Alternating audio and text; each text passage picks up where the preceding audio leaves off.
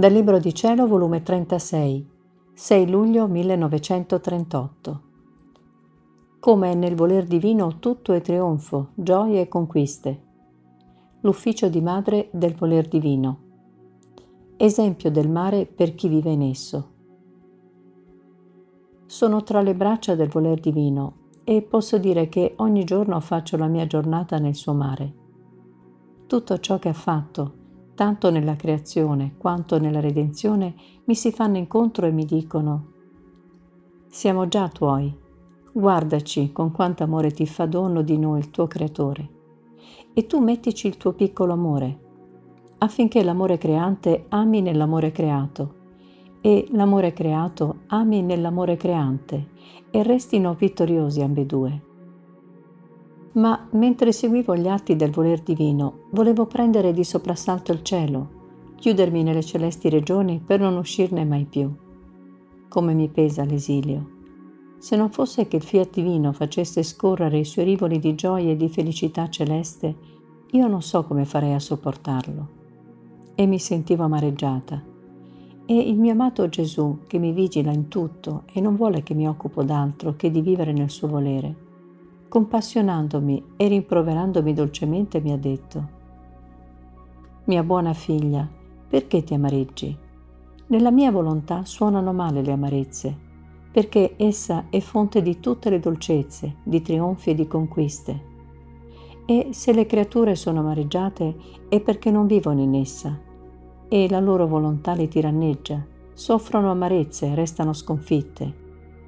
Perciò coraggio, figlia mia, tu devi sapere che come la creatura vive nella mia volontà, sente il bisogno della sua patria celeste.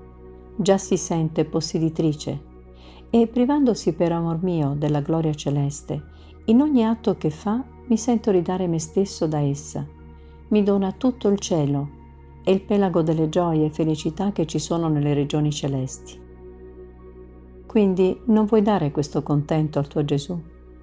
E poi, se non finisco di formare in te il regno del mio volere, come posso trasmetterlo negli altri? Perciò lasciami fare. Dopo ciò ha soggiunto. Figlia mia, è tanto il mio amore verso chi vive nel mio volere, che faccio come una mamma che avesse il suo figlio storpio e che tenesse potere di dare al suo figlio la bellezza più rara. La madre si stende su di lui, lo riscalda col suo calore e a via di baci e di abbracci ridona al figlio l'uso delle membra, lo rende bello e guardandolo si sente felice, come frutto del suo amore materno. Ma la mamma non tiene questo potere e quindi sarà sempre infelice col suo figlio. Ma ciò che non tiene la madre lo tengo io. Il mio amore è tanto che, come la creatura entra nella mia volontà, mi stendo sopra di essa la riscaldo col mio amore per chiamarla vita novella. La bacio e ribacio. Me la stringo al cuore per toglierle qualunque male che potesse ombrarla e toglierle la freschezza e bellezza divina. Poi la soffio, le mando il mio alito rigeneratore per generarla nuova vita e restituirle la bellezza più rara. Non contento ancora, formo il trono di tutte le opere mie e vi metto sopra il mio volere, come re sul suo trono regnante e dominante in questa creatura. Posso dire che altro potevo fare e non feci? Potevo forse amarti di più e non ti ho amato? Tu devi sapere che il mio amore giunge all'eccesso. Come la creatura fa i suoi atti nel mio volere, io richiamo in quell'atto tutti i nostri atti che abbiamo fatti, possibili e immaginabili.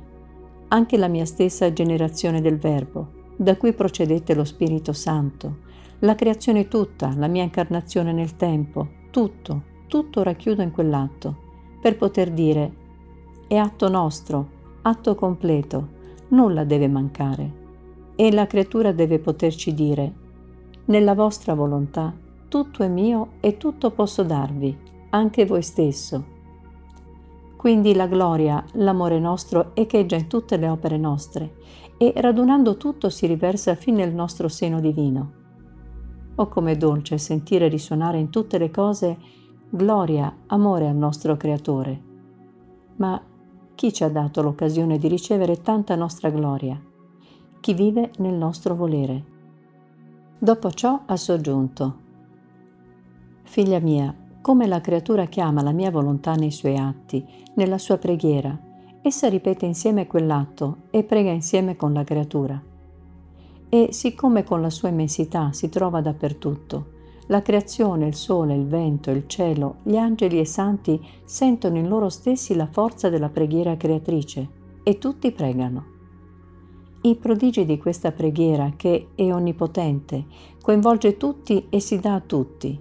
Solo chi ingrato non la vuol ricevere resta senza effetti. Sicché la mia volontà possiede la virtù pregante e com'è bello vederla pregare nel suo modo divino e con la sua virtù creatrice, che si impone su tutti e fa pregare a tutti. Questa preghiera si impone sui nostri attributi divini e fa versare piogge di misericordia, di grazia, di perdono e d'amore. Basta dire che è preghiera nostra per dire tutto può dare.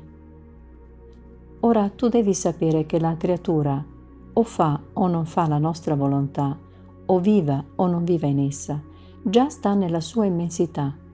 Anzi, la nostra volontà è vita della sua vita, è atto dei suoi atti e l'assiste continuamente col suo atto creante e conservante. Però chi vive in essa sente la sua vita, la sua potenza, la sua santità e quanto l'ama.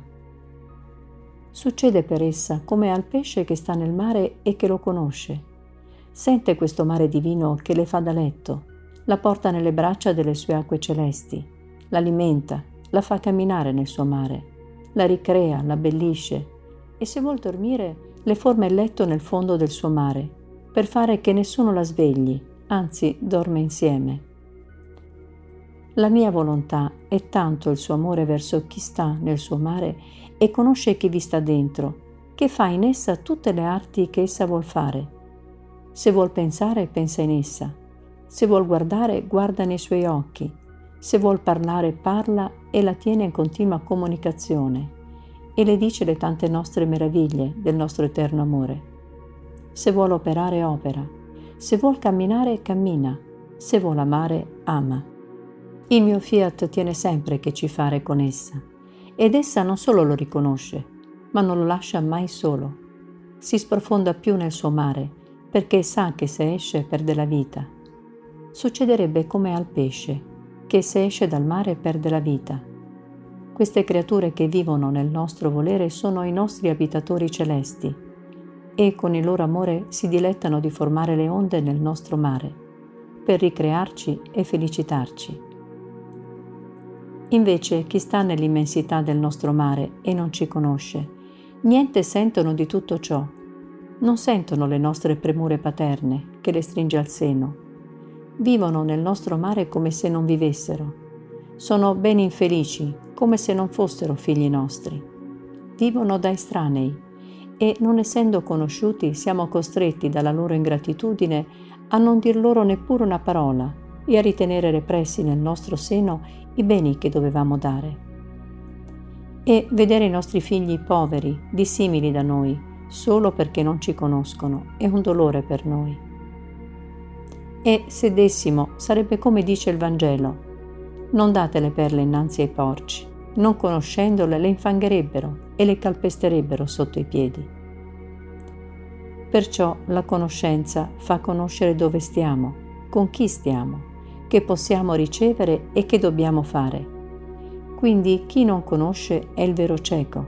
Per quanti beni gli si mettono d'intorno, lui non vede nulla ed è il vagabondo della creazione.